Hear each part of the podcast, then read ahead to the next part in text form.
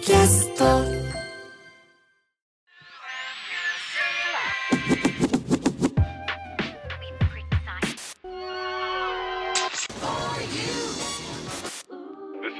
すべてのニュースは賞味期限切れである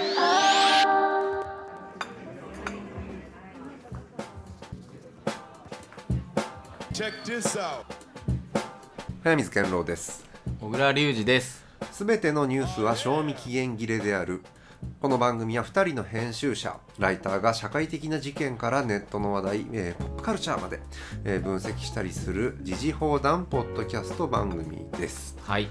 えー、小倉君これ2回目なんだけどはい第2回あのポッドキャスト初めて公開されてなんか反響とかまあでも知り合いからは聞いたよって言われましたし、一応僕も宣伝でうん周りの人には言いましたよまああとでもまあほんと1回だけなので、うんそもそもあの1回目でも説明しましたけどもともとこうネット媒体で連載をしてたじゃないですかうんで僕それがらの連載が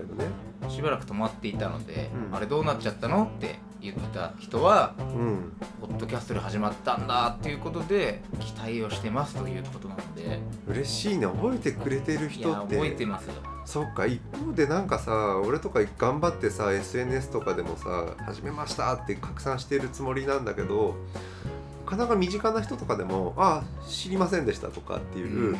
あなんか告知をしたりものを宣伝したりするのってこんなに届かないものなのかっていう側面もちょっと感じた。まあそうっすよね、うんいやでも数じゃないってそのまあなんていうのかな言い方あれですけどそのフォローしてる、 うんされてる人の層って結構まちまちじゃないですかだから僕ら今までね読んでくれている人たちだけに向けて発信してるわけじゃなくて、ポッドキャストを聞いててその中で知らない人たち俺たちが何者か当然わかんない人たちの方が多い中で何かを伝えることの難しさみたいなことも、まあちょっといろいろねひしひしと感じながらそうですねと言ってもまだ1回目だからねま、えーでも僕はまずはそのあの連載読んでくれてた人たちがちゃんとここにたどり着いてくれるといいなと思ってます俺またちずは帰ってきたよ帰ってきたよっていうはい、えーじゃあ今回2回目ポッドキャストのテーマをちょっと小倉君から発表してください。あの一応前回あのインフルエンサーと評論家というテーマで、えー書評家とブックトッカーの話をはしたので、きっかけにね、はい、でブックトッカーっていう TikTok で本を紹介するうん、人が今まあ影響力もあってうん TikTok 例とかね、2021年の結構注目ワードだったそうですよねでそこで、まあ、ちょっとその読書周りで僕が気になったのがあってうんテーマいきますはい読書はコスパがいいおコスパ問題ね割と僕らあのコストパフォーマンスの話好きじゃないですかまあみんなコスパは気になってるんじゃない、 は例えば僕らのずっといろんな分野でコスパって言ってきて例えば恋愛を、はい恋愛とコスパって一見 ね悪いから恋愛しないみたいな話をしま流しれたも、よね結構これもう45年前かな割とコスパ問題に関してはずっと関心を持ってきたけど、恋愛はコスパが悪いっていうだけで伝わりますかね何かここに含まれている情報はだってさ時間食うでしょプレゼントよこせとか言うでしょみたいなこと言い始めるとい やまだあその前にいろんなコンセンサスを得る、得なきゃいけないわけで、まあ、スケジュールを合わせるうん、と好かも、きか嫌い嫌かいかまずを告白してみるみたいなめっちゃコスパ悪いって話 だよね、まあまあ、めっちゃコスパ悪いっていう話とコスパじゃねえぞっていう話コスパ両方ですよ、超えたものを受け取れることもはいあるのかまあ、あとコストじゃないだろっていう話で、うんこれは本当に今回の本題とにもおうつながっていくでうんもともとこの僕が読書とコスパの方の話を見たのは新 R25 っていうあの、はいビジネス系のうんメディアで、ウェブメディはい、なんかあれってアンケートっぽいツイートをしたり記事を作ったりしててアはいでね読書って必要不要っていうテーマの記事というか、うんツイートがあってあ見たことあるかもね、はいはい。まあ、ひ不要なわけはないだろうと思いながらも、もうもうこの時点で偏見ですかいやけどなかなかね本屋減ってたりとかそうそうそう出版業界的には苦境にあるっていうことは、みんなアクセスしやすい情報としてネットがある以上読書ってやっぱりうなくてもいいものにちょっとなってるよね、うんまあちょっと少し以前の存在感ではまあ当然なくなってますよ選ね択肢の一つになっているかな昔はまあ完全に情報の中心だった時代もあるけどそこからはちょっと違うまあ、かっていうかも唯一無二の伝達手段みたいな時期から比べたら相当貢献小化してます学よね校でね宿題として読書感想文みたいなことをね今マストにさなれいのてかるいやあるから必要だよって一生懸命社会がうん読書の重要性はみんな訴えて解いいてますよるねけど、ということはまっていあ風前の灯火だからやってる可能性もある。でその深夜 R25 の読書って必要不要は必要っていう方のうん、論調が多かったんですよあアンケートとしてね、必要でしょとうん読書はうん、でこれなんでかっていうとコスパがいいと、あはあ、い、でこれざっとあの答えてる人たちのつぶやきであるとうかん見てみると、要は著者がまあ何年うん時には何十年かけて得た知見、うん思考を、うんまあ、1500円、うん2000円ぐらいで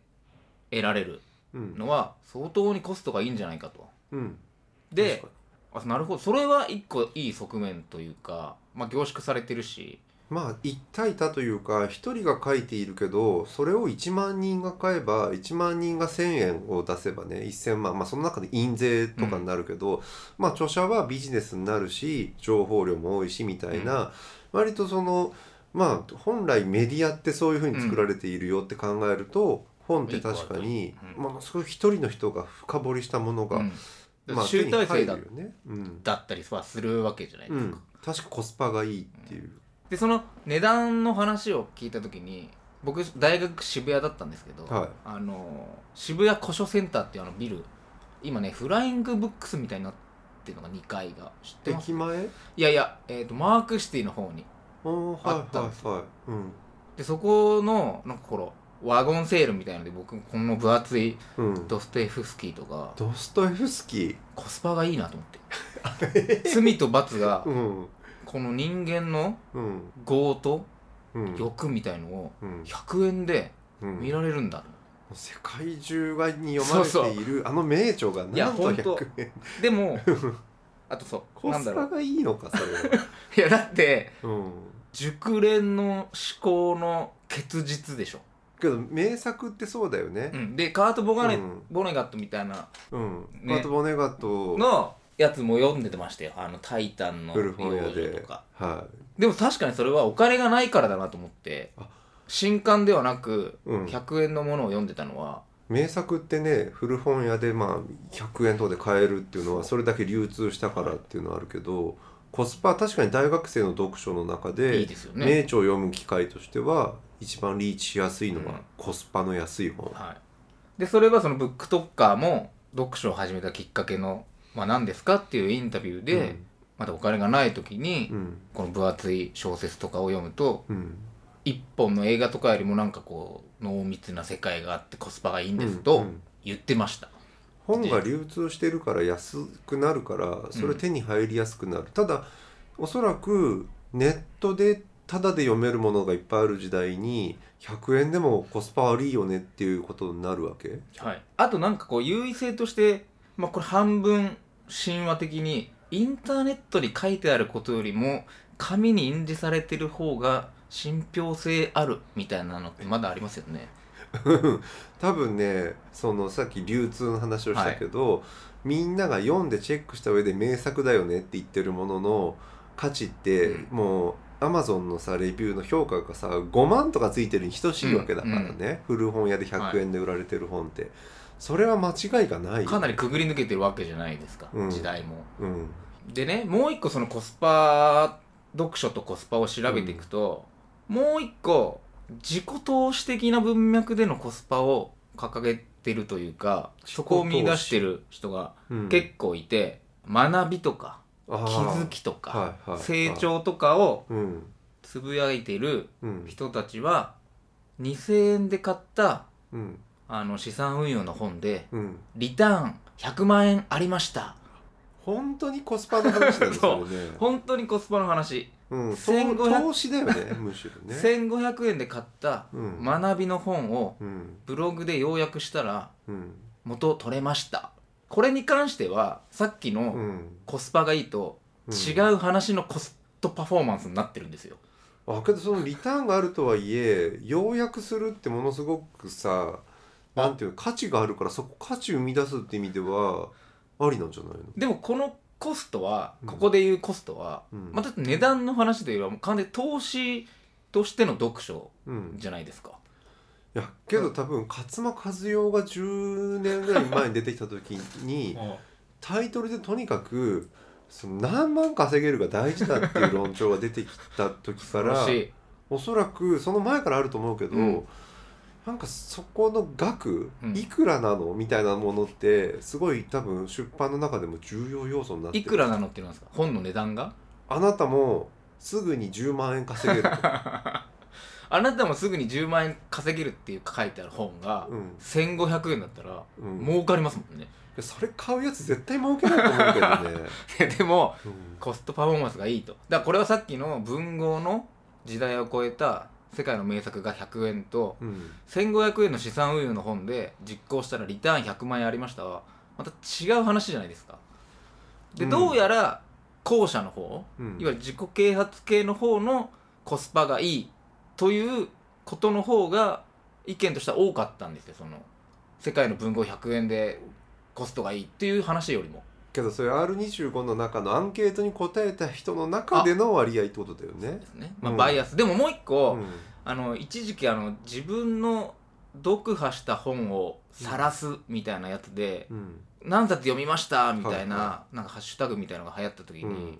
年は100冊読破みたいので、はいは98冊自己啓発本みたいのがちょっと話題になったじゃないですかい、なんだこりゃってのあったねあったけどねあれも結構本を読むユーザーって多分すごい大きく分けると2つあって、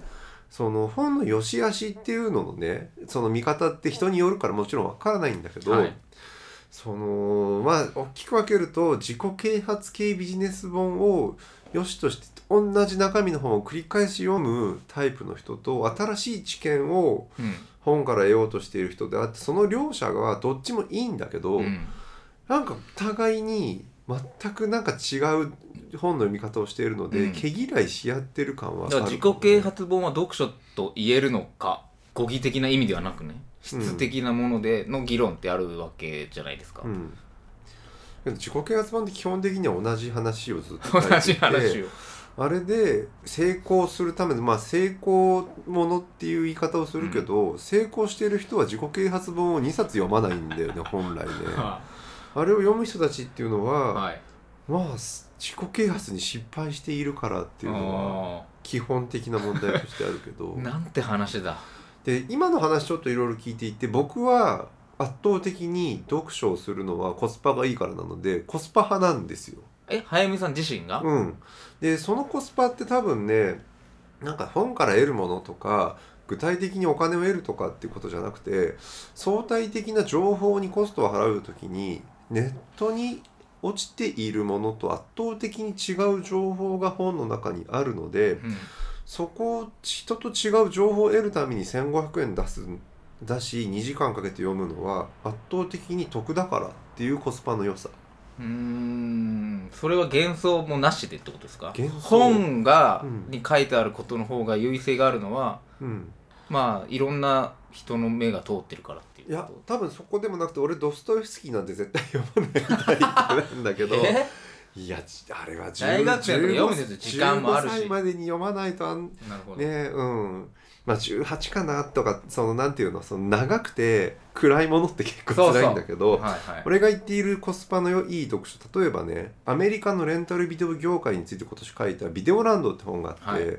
まあ今年読んだ中でもちょっとインパクトがあるんだけどレンタルビデオってこの10年でほぼ消えたじゃないですか。はいであれがなんで消えたのかって動画の配信サービスに負けたからでは全然なくて、うん実はセルの DVD が出てきた2000年ぐらいに、うんまあ2 3 0 0 0円ぐらいで買える時にウォルマートが仕掛けてアメリカで。うんまあ、セル売り場を作ったことでレンタルして、まあ、あの映画を見てた人たちっていうのがそっちに流れたみたいなことってネットで一言なんでレンタルビデオ消えたのって調べてもね多分ねそんな具体的に出てこないんですよえセル DVD があるからそこに取って代わられたそ配信ではなく、ううんえそれってみんななんか所有の話ですか動画配信出てきたからかなぐらいにうっかり思ってるかもしれないけど本の著者ってそういうのを調べて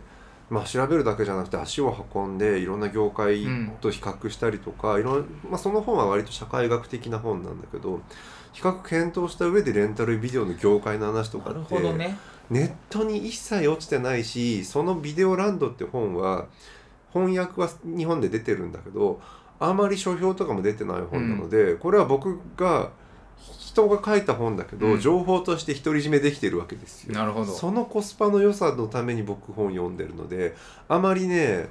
あの人にいっぱい例えばドストエフスキーの本なんてもう何十万人読んでるので、うんそんなものを僕今更読んだところで何も得るものないっていう見方の 方がそれは同情的だなっていう。得る得ないではないでしょっていう話があるわけじゃないですかえそれ以外で読そ書れだから文芸もそそうだしさういらなくない文芸 おっと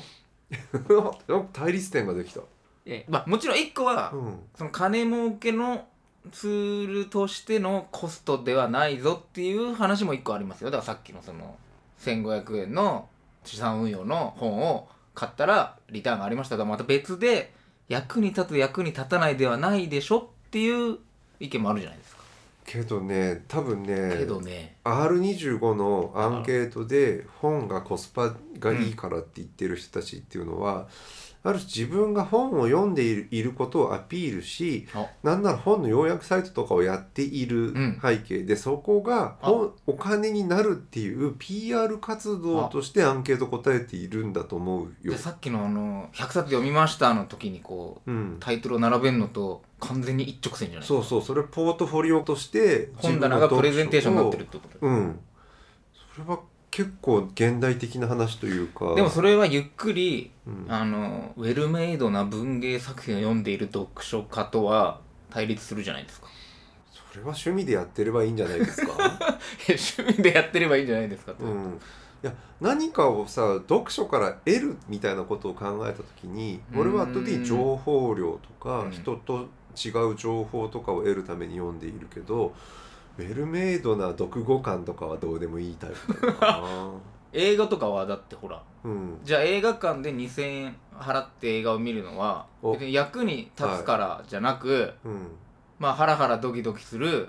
アクション映画もあればそれは今年ちょっと問題になったファスト映画の話なるほとど接続できるかと思うんだけどあの小倉君ファスト映画ってどういうものかって大体わかるよね、あんまりわかんないであすでもあらすじと、うんをつまんだうん、ネタバレありまくり予告編みたいなもんだと思ってますまあ予告編もさ本編であった映像を、まあ、めちゃめちゃ短く編集して音楽をつけて音楽はそこに使われてない音楽使ったりすることも結構あるっていう感じなんだけど、まあ実際見てねカミングスーンみたいな感じで宣伝するためのものでしょう、はいけどファスト映画ってそうじゃなくて映画を見たっていうことってその例えばあらすじを知ってあー重要なシーンとか、うん見とかなきゃいけない話題にするような、うんセリフの場面とかをうんバーッと切り抜いて切り出して、でまあくっつけて、まあ、数分で見れるような形にしながら、うんこれ何のためにやるかっていうとコスパっていう話をしてるけど例えばコミュニケーションあ友達とねこの映画見た見た見たうわ見ーたっていうアベンジャーズの新しいやつこうだったよねって話をする時に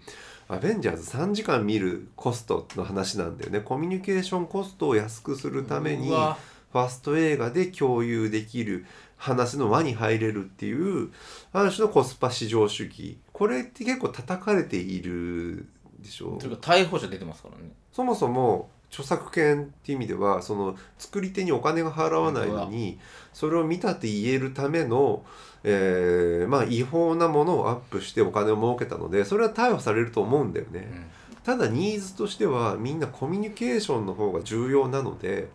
映画を見る3時間のコストまあ3時間はアベンジャーズだけど2時間を短縮しようっていう現代で俺はちなみに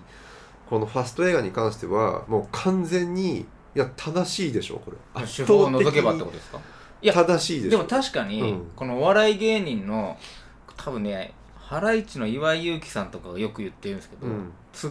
コミはうん基本は全部押さえておけって名作はねうんその宮崎駿うんガンダムうんドラゴンボールあー鬼滅の刃呪術廻戦、うんみたいなの押さえておくと宮崎駿かよとか全部こうはい突っ込めるわけですよはいはいはいトトロかよ正しく突っ込むためにはスーパーベストセラーはうん知っとくと、知識がいるぞと、そうそうそう、うん、だからいい話だ、 「鬼滅の刃」とかが一番盛り上がってる時は、うん、その「なんとかかよ」っていうところに「そのうん鬼滅の決め台詞」とかがスポンって入ればちゃんと笑いが起きるわけじゃないですか。それはさウェルメイドにそのさ作映画品を館楽しむためではなくて機能性として作品を知っとく必要性があればそっちをね。うんだからそれはだからビジネスの話ですよね。そのうんツッコミ担当といううん役職にある人は、うんこれは仕事として押さえとけうんというわけで「だから鬼滅の刃」面白いって言って鑑賞しに行く人とはまたちょっとせチャンネルが違うわけですよね。うん、なんか多分ね多くの人たちがファスト映画でいいじゃないかと思ったからあれがビジネスとして成立しているのであって、そこに法的な違法性みたいなものは現時点ではあるけど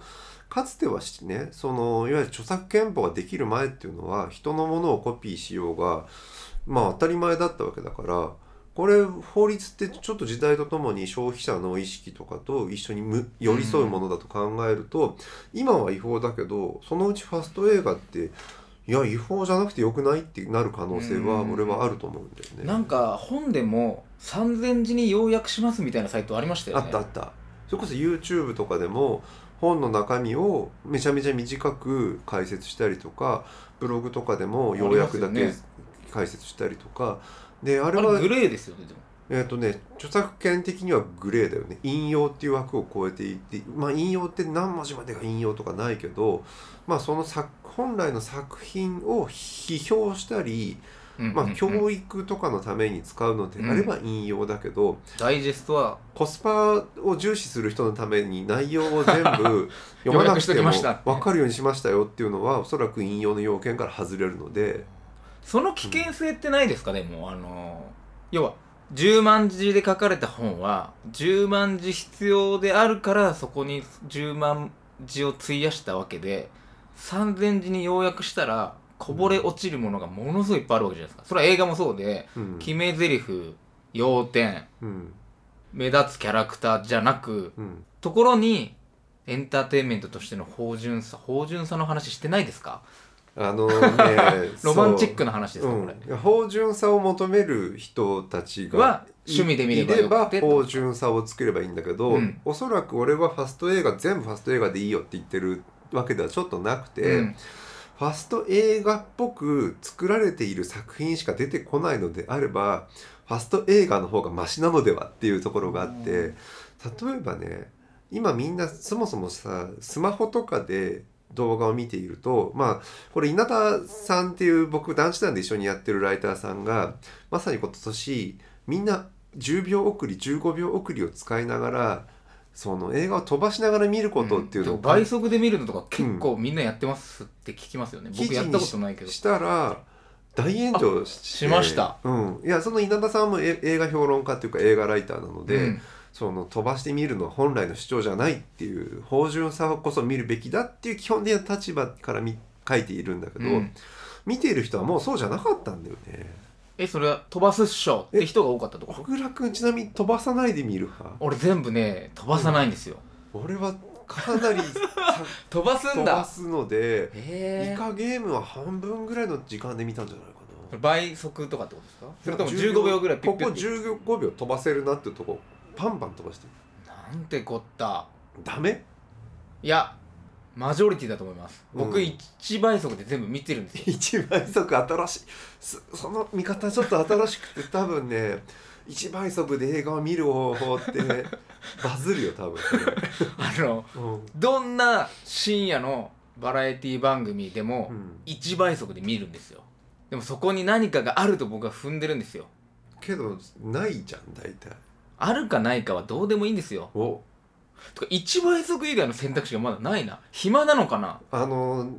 例えばさ AV の話うん、僕もしようと思ったけどやめましたうんインタビューパートを飛ばすっていう仕草ってあるじゃんうん多分ね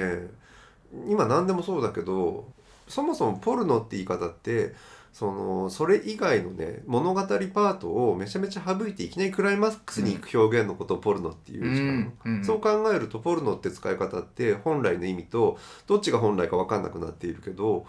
まあ何かを余計なものを飛ぶすっ飛ばすコンテンツの代表なんだと思うんだなけるほどで今例えばあのファスト映画ってもう一方的に叩かれているけどみんな見てる視聴方法としてはあこれどうせ全部説明ゼリフで教えてくれるんだから、うんここのちょっとなんか芳醇っぽく見せてる嘘のシーンを飛ばしてもいいよなってことは分かって刷り込まれているから10秒飛ばすんだよね。え叩かれてるのはその違法性ではなくコンテンツ需要の仕方としてけしからんってことですかいやなんか芳醇とか言ってるやつの嘘くささだと思うんだよねお俺い岩よ田さんに悪いけどおいよ、うん、えお前本当にこの10秒に芳醇な何かが込められていると思って見てるわけ純粋なやつだなっていう皆さん純粋がいずれ勝ちますから頑張りましょうそんなことそれで落ちいいか な ないいや落ちないけど、なんかうんね、なんだろうやっぱ飛ばせないですね僕絶対嘘だよそれ本当にあんまり飛ばせえあんまりというじゃあかさ途中でつまらなくなったらその作品を見るのをやめる、あーいやわかんないな僕ね例えばねうんいろんなものがありますよで僕テレビが好きですから、うんドラマとか見るじゃないですかうんでまあ進まないなとか、うんどっかで見て話だなっていうのは、うんまあ、それはそれでうん1倍速ですよそれは2倍速にする理由にはな らない名言きた それはそれで一倍速うんどっかで見たなとかはまあつまらないですけどつまらないことは飛ばす理由になんかならないな、あのね全てをネタに消化できるみたいななんか変な根性があるのかな、うん多分俺がここまでちょっと偏ってファスト映画を擁護してるのってこれはちょっと演じてる部分があるというか、僕自身が言いたいことって例えばねそのファスト映画とディレクターズカットがありましたって言った時に、みんなディレクターズカットってものすごくね本来作りたかっだからた、本当は90分とかに商業利用で収めなくちゃいけなかったけど、うん本当はそうそうそうあるんですよみたいななのですよね。この表現を見せたかったんだ、うん、大体クソクソじゃないですかあそれはもう自分が見せたいものといわゆるし見る人たちが評価するものにちょっと差があってその極端な例がファスト映画なんですよ。そう考えた場合に何が起こってるかっていうと作者のエゴって作品の中に必ずあってそれは、えー僕ら本書く人間であろうが映画を作る人間であろうが編集の段階でどんどん研ぎ澄まされてカットしていく。でそれはカットされることに関していろんな制約が出ることだからいや全部を自分が撮ったものを見せたいっていう作者のエゴの方が出てきてるものがディレクターズカットだとするとまあ大体において編集者がバッサリバッサリカットしたこれいらないんじゃないですかっていうところの方が俺は純粋度というか表現としてうんちゃんと高みにいっ言ってるってことかてる可能こ性れががあって趣味の問題なら僕やっぱエゴとかうん全然嫌じゃないですねディレクターズカット版の方がいいなと思ってあのよくまあ紙だったらうん当然紙幅というものがありますので文字数私服はいうん紙幅って言いましたね僕ねまあ、本来社服幅と書いて社服なんだけど私服もおそらく服って読むんだけど初めて僕は口に出して間違いをして幅って読んでも別に車幅っていうので流通してる言葉として間違いじゃないと思う紙面スペース紙面スペースがあるけどウェブですらちょっと長いと読まれないんでみたいなうん、ことあるじゃないですか文字数多いと読まれないんでうんコンパクトにみたいな、うん僕長い原稿全然嫌じゃないんですよねウェブの回りくどいやつも俺ねドドストエフスキーとかねこれ50ページにしてくんねえかなって常に思ってるタイプなのでそこの違いなんだけどそこかけどねそこって小倉君はうんものすごく作家主義なんですよ、うーん作家が垂れ流すものであれば全部受け止めた上で、その人の凄さを受け止めたはい、いはいで俺はどちらかというと作家主義の反対ってわよくわかんないんだけどうん大衆よりうん音楽で考えるとすごい音楽が一番わかりやすいと思うんだけどヒップホップか、えー長ったらしいジャズかって言った時に、うんうんジャズってもともとねもう A 面全部一曲みたいなものを、それがヒップホップだと切り刻んで一小節になるわけじゃん。うんうんでどっちがいいのっていう趣味の問題ってあっていやヒップホップはあれ全部聞かないのはダメだって誰か言わないじゃん。うオリジナルの作家先生が弾いたこのコルトレーンのこのフレーズを一確か小に節に切り刻んだなと思うんだっていやそこに本質があってヒップホップはその自分たちのうんうわいいとこ抽出して作品にしてて俺ポップミュージック派なので、うん短ければ短いほどそこに詰めた、ね、キューティップの方がすげえよ っていう逆のこそれ作家主義ではなくておそらなるほどく何かそこを編集エディットとか誰かの意図で短縮してダンスミュージック別の文脈に置き換えたものの方が楽しめるし、それを求めてるのはオーディエンスであるみたいな感じで言うと作家主義対オーディエンス主義みたいな。うんことになるのかなと思うんだけどこれコスパの話で言うと、うん作家主義ってものすごく作家の出した長いものを持ち上げなきゃいけないし、うん非近代的って言って言い過ぎなんだけどなんか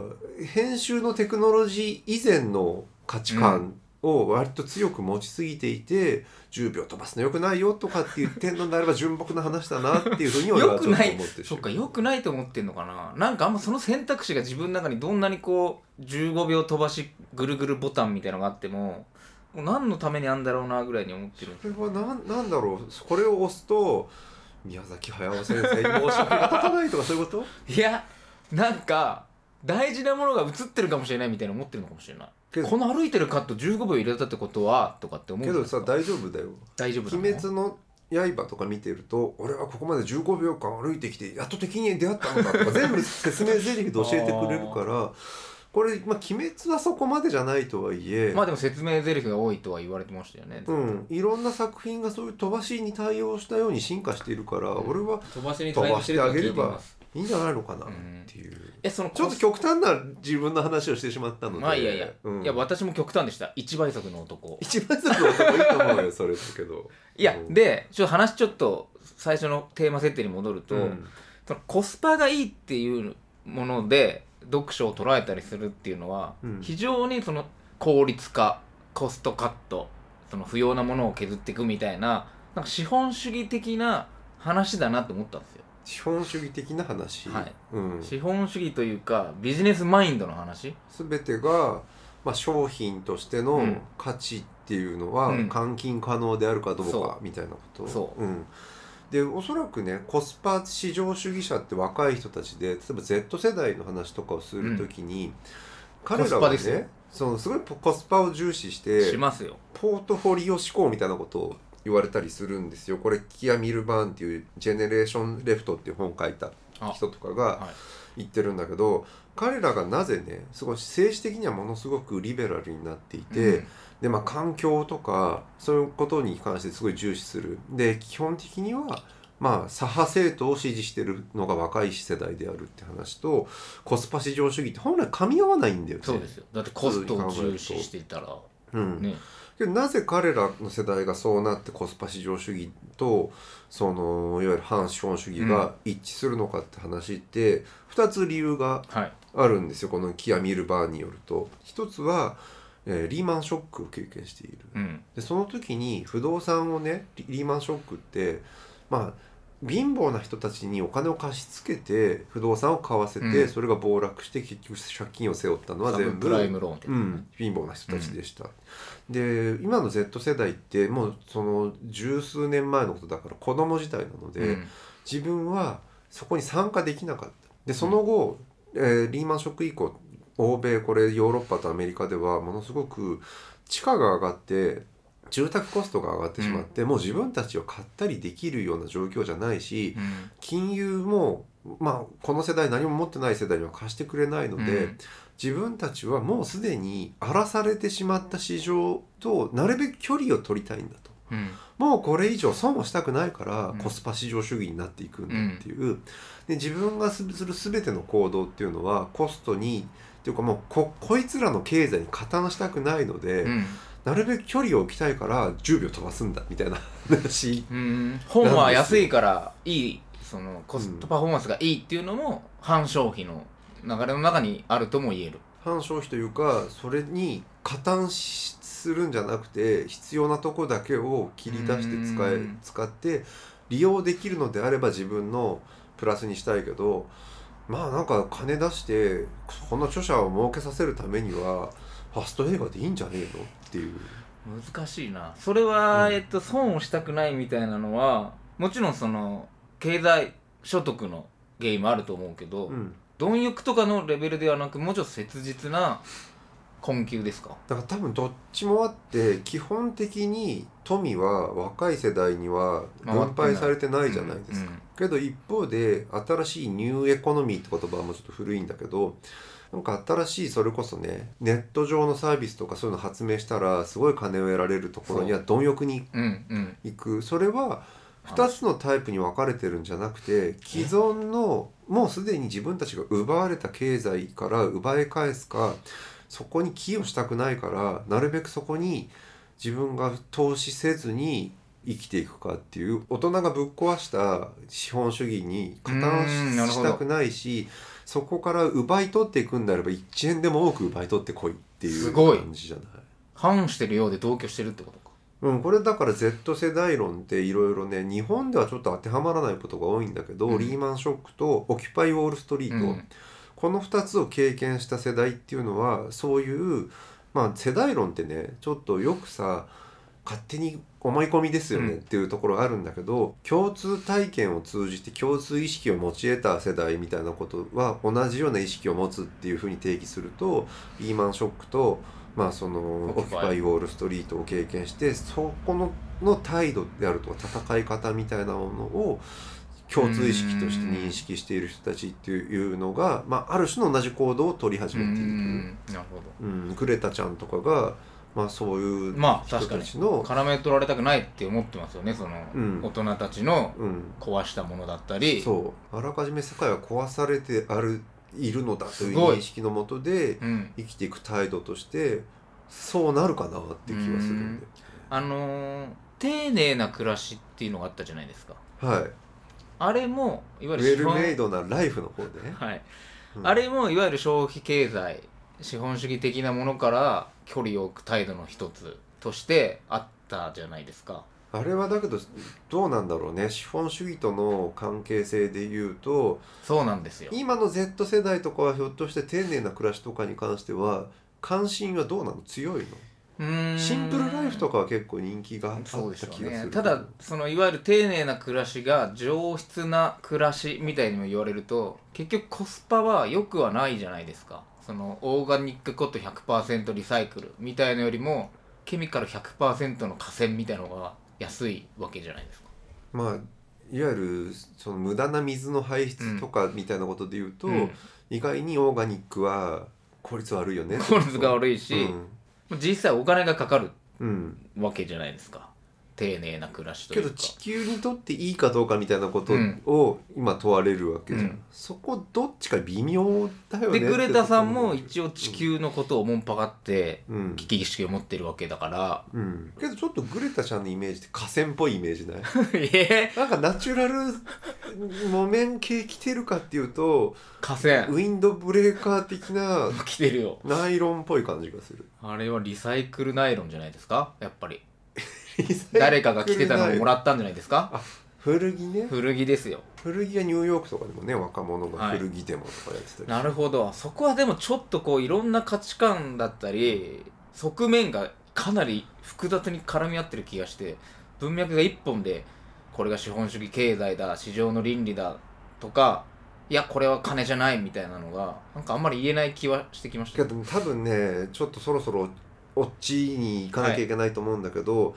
一秒もほたらりオとチもに行きね行、きたいのは早見さんがコスパ至上主義で、俺が作家主義を否定しがあちだからのポッドキャストというのはうん。あの僕らドストエフスキーではないので50分も時間を割いてもらえないと50分ぐらい聞けよと思うけど。うん。でオチがあ、10秒たりとも。 10秒たりとも無駄にしたく飛ばさないそこに何か芳醇なものがあるからだっていう。話今20秒ぐらいしましたよ僕うらん、小倉イズム的なものっていはい作家主義うねのは、おそらく確かに資本主義か資本主義に加担してるか、うんそれを否定してるかっていうのは一見わからない時代になってきて、なってる SDGs ってどっちってあるじゃあーなるほど S- SDGs はコマーシャリズムの匂いもするしそれちょっとうがった見方じゃんいや結構まっすぐじゃないですかけどあ違れはうかさ広告業界とかに、広告業界の人たちも企業の人たちも今 SDGs に乗っかったものしかやらないっうんてなってるしそれが意識高いから正しいっていうにもなってるしあれをうがった見方をしているのが確かに斎藤浩平みたいなうん脱成長って言ってる人たちっていうの複雑になっているけど基本的にはグレタちゃん側なんだと思うんだよね俺は SDGs は。まあそうですよ、うん基本というか出発点と理念はね、うん、けどあれはちょっとさいわゆる企業グローバル企業が乗っかれるように、地球大切にしましょうっていうのをちょっとビジネスより自己啓発よりにも言ってますよっていうのが多分今の最新で、芳醇に時間を過ごしましょうそれがあのみんなにとって幸せですよって物言いだけが駆逐されてる気がするんだよね俺はね。あどっちの陣営も意識高くいろんな人に届くようにちょっと先鋭化された言葉で SDGs 化している時代に、うん、芳醇とかと10秒飛ばさないとかっていうことが一倍速オワコンだ一倍速っていう言い方が誰にも届かなくなってる可能性ない じゃあこのポッドキャストは一倍速でやりましょうよいやもう多分ね50分を超えるあたりから僕らの話を誰も聞いてない可能性がありますけど。そうか、うんなるほどそれでもいいんだよなだから一番いいのは SDGs みたいなものが、まあ、企業がきちんと、まあ、商売としてやるにせよただボランティアでやるよりうもんそっちの方が結局推進しましたよねっていうのは一番いいわけじゃないですかそうなんだよだし何か目的のために商売を使うっていうのが割といやいいことですよ SDGs の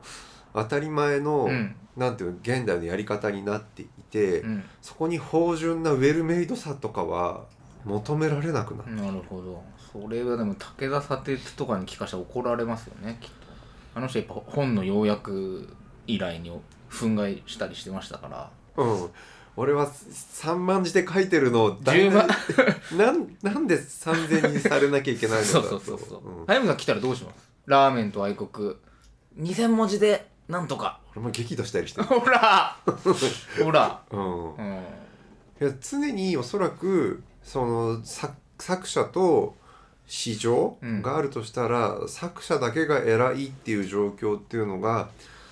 まあかつてうわ許されたものがどんどんどんどん市場原理になって要約の方に行くって流れは俺は止められないのかなっていうちょっと諦めてる。ファスト映画が合法的に何かの手段で、うんあのー映画の権利ビジネスと結びつけばものすごい大きなビジネスにないるやもうなってるというか実質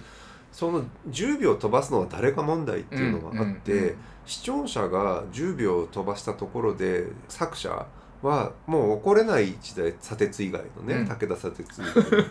やもっといると思いますけどね、うんってなれば10秒飛ばされても耐えうる作品を作るのだっていう作家し新しい作家主義の時代になってるんじゃないかな。なるほど、この話終わらないっちすょっねとおそらく当初小倉君がしたかった話よりも俺ががっつり資本主義寄りだったっていうオチこれは、早水さんが資本主義寄りなのかなまあそっかうん、いや俺はどっちかというと Z 世代のあり方がどういうね、うん彼らが、まあ、コスパ市場主義イコールポートフォリオ主義と反資本主義的なものが同居してる理由みたいなものが知りたいなるほど感じねで、うん、その立場からするとなんかちょっと同情じゃないけど Z 世代うんの分析した上での Z 世代の消費の仕方はちょっと納得できるなっていう感じ。うんでも確かにそういう作家修行主義的なさっきから言ってるその芳醇みたいのは、まあ、正直振り落とされてる感はものすごい感じてますけどね、うん、うん、で本当にだけどそのじゃあ黒澤明とかね、うんスティーブン・スピルバーグが10秒飛ばされる作家なのかっていう問題があって俺そのシオンだったら飛ばされると思うんだようん、ねやっぶねそれは別にどっちがいい悪いとかじゃなくて機能主義の監督であるスピルバあーグー黒澤明って、ー機能主義もう完全にどのカットも全部理由があって、うんうんこのカットとこのカットみがこうつながるからこう物語ができているっていう、うん割となんか余余白よりもうん突き詰めて編集していくタイプうんうのん作家性だとすると、そのシーンはつながらないシーンとかがめちゃめちゃいっぱいある。うんでどっちを飛ばしていいのかっていうとそのシーンは飛ばしてもいいのかなってういうか、んそれは上下とかではなく質の問題ってこと見るが側に自由があるのかうんうなんっていう気もする、あーなるほどうん、俺はスピルバーグ好きだけどねものすごい芳醇な映画をの見方してるじゃないですか早見さんで しょた多分この話をカットアップとかねろく1950年代に編集、いわゆるその読者の意図っていう作家の意図を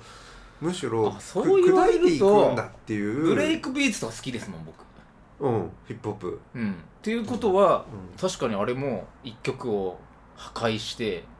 都合よく使ってると言えますもんね4小節ぐらいにうん使って違う文脈乗っけるみたいなのの面白さうんでおそらくそういうポストモダンなるほどね、うんでそこから元ネタで原曲とか聞くのはもうマニアというか趣味の域ですもんねなんか全てのね音楽が90年代の頭ぐらいからそのブレイクビーツの元ネタとして聞くようになるみたいな時点うんうんうんうんで消費者の意識って変わってるんってで、いうこと、うん、なんか今だよねストンと落ちました、うん、このマイルスのここの部分だけ抜き出せるなみたいなことって別にビートメーカー以外の人たちもうん、考えるというか、編集者視点で映画も見るし、うんだから10秒飛ばすっていうのはスクラッチなんじゃないのっていう戻ってるけどめちゃめちゃ肯定しているけどファスト映画は捕まるのってよくないと思うよくないす、ですやめましょうというので終わりでいいですか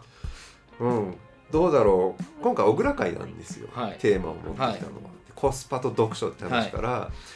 俺的には多分つながっている感じでいるんだけど、聞いてる人たちはいやいやドストエフスキーは DJ じゃねえだろうって いうドストエフスキーと DJ は別に繋がってないですそよっかそっかこれがでもじゃあ全部を聞かないとわからないっていうのでだから飛ばしちゃダメな回ってことですよこれこのトークを無編集で聞かされるのもどうなのかねちょっと編集の腕次第になってくるのかもし1れません倍速でお願いしますはいはいえーポッドキャスト、えー僕らすべてのニュースは賞味期限切れであるの、はい第2回目、はいえーちょっとね白熱しすぎるとこ ろが俺たちにあるのと割とおそらく俺もこんな話になると思ってなかったし、小倉君もこんな話になるとは思ってなかったでしょ着地点をちょっと作らずに作りすぎた実験会だったかもしれないいやいいんですうよんけどこういう形で、えー今日はに12月の29日の夜に収録しているので、はい年内に公開できればと思うんですが、はあのポッドキャストねちょっと YouTuber がさいやあのチャンネルル登録お願いしますでしょと高評価お願いしますみたいなかっこ悪いから俺たち言うのやめようと思ったんだけどポッドキャストにはあのフフォォローロ機ー能あるんですよそれ大事なんですよねもしここまで聞いてくれた人たちの中でちょっとその気持ちがあればフォローボタンぐらい押してくだそさいうですねっていうことを言うべきなんじゃないかっていうね。言いましょう聞いてなくてもフォローはしてほしいみたいなそういう原理主義的ないやそこは飛ばさないで聞いてほしいん だよな、ちゃんとな、はどっちがどっちの主張だったのかそろそろ忘れてきているので、いフォローをね、えーお願いしたいですよね、今回はこんな感じで、はいえー終わりにしたいと思ちいゃんとま言すいましょう早見さんフォローお願いします、うんフォロお願ーいせーののフォローお願いしますライターの早水健郎と小倉隆二でした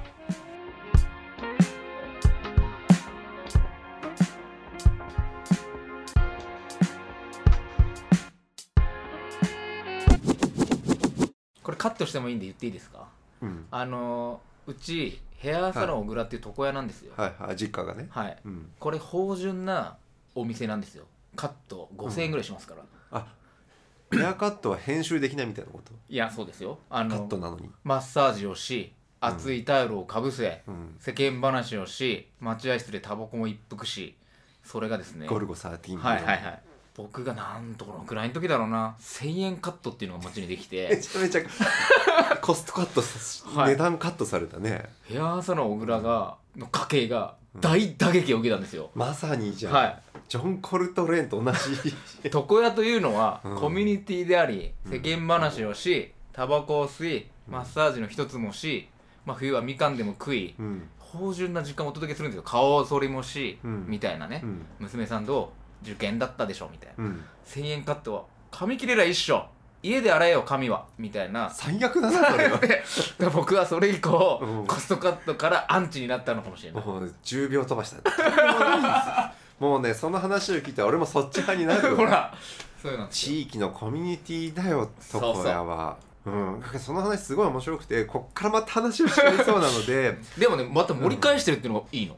1000円カットが、はできては潰れるのにヘアサロンぐらい潰れてないんですよけどちょっと値段安くしたんだよねちょっと安くした それはあの埼玉利用組合の関係で、うんでも確実に1000円カットよりも違う求められ方をしてるって言ってましたけどねこの話違くなりますねコまミたュニティに回帰している話っていうのはまた改めてそうですねできる話かもしれな終いわんねはい、うんありがとうございましあたりがとうございました